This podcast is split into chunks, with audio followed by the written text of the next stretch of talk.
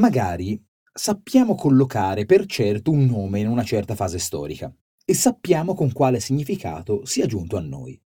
Ma di più, no. Io sono Giorgio Moretti e questa settimana raccontiamo parole nate da nomi di personaggi famosi dell'antica Roma. Oggi, Marco Antonio. Venti secoli sono lunghi. Di certe persone sappiamo solo ciò che le fonti superstiti ci hanno raccontato. È un sapere che solo con grande determinato sforzo può percolare in una popolazione intera e alla fine sarà comunque sfocato. Alla fine, sapendone una virgola di più, possiamo anche approdare al dubbio del perché un certo nome abbia preso un certo significato.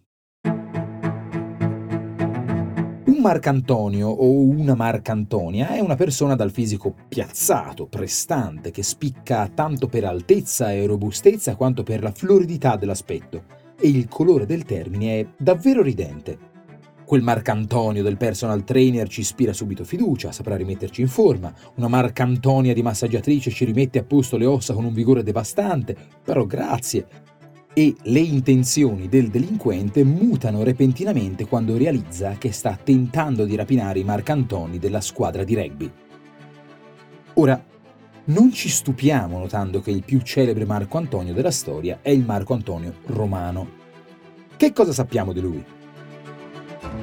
Probabilmente anche grazie a film d'antan che hanno reso pop il riferimento, sappiamo che ha avuto una storia d'amore con la regina egiziana Cleopatra. E magari sappiamo che la cosa non andò a finire bene.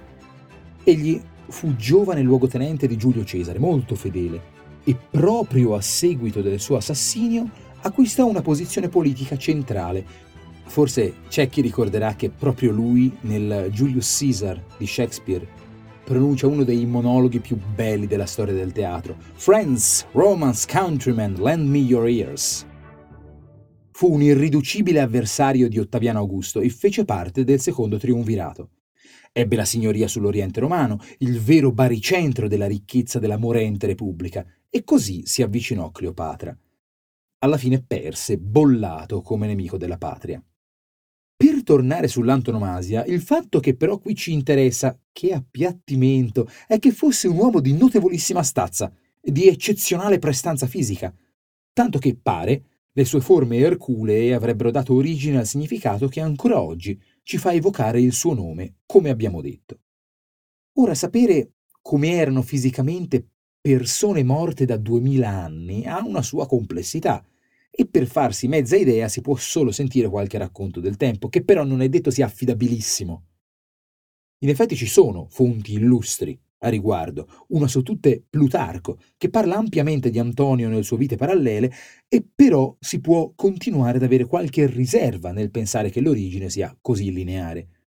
Ad esempio, una stranezza in questo senso è che il termine Marco Antonio emerga in italiano solo nel Settecento, lo troviamo attestato in Goldoni.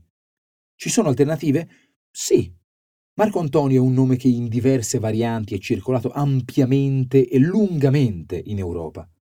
Un'altra ipotesi ventilata dai linguisti è che la figura del Marco Antonio quale florido costolone scaturisca da una maschera comica, carnevalesca, di tal Marc Antoine, un attore francese che nel Cinquecento ebbe fama europea e decisamente pop, e che evidentemente era molto robusto.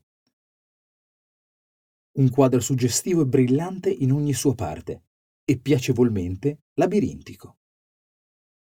Certo che si fa con Marco Antonio, si finisce così, quando ci sarebbe quello spaccato tanto fondamentale sulla sua personalità di personaggio della nostra cultura, che abbiamo appena citato en passant quel monologo che Shakespeare gli fa pronunciare nel Julius Caesar, ai funerali di Cesare, in cui si vede tutto il suo acume, tutta la sua passione, tutta la sua...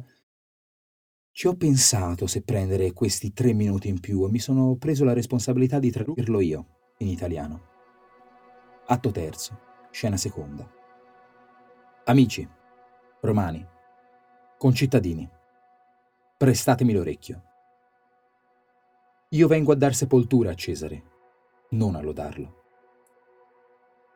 Sopravvive all'uomo il male che ha fatto, il bene è spesso interrato con l'ossa, sia per Cesare. Il nobile Bruto vi ha detto che Cesare era ambizioso. Se così, è stata una colpa grave e gravemente Cesare ne ha risposto. Qui, con licenza di Bruto e degli altri, perché Bruto è un uomo d'onore, così tutti loro, tutti onorevoli, vengo e parlo al funerale di Cesare. Lui era mio amico, fidato e giusto a me.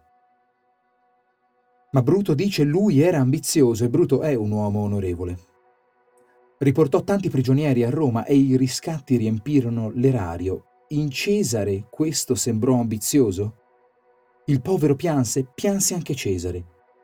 L'ambizione dovrebbe essere fatta di una stoffa più austera.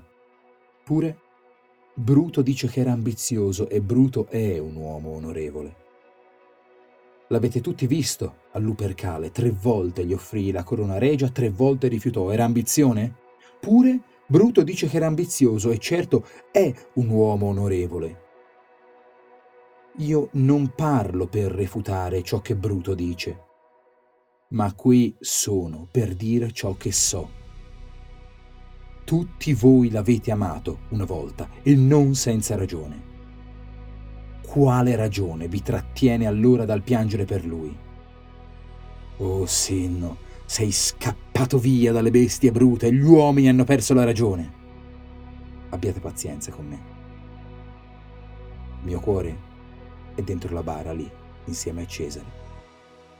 Ed io devo fermarmi finché non sia ritornato da me.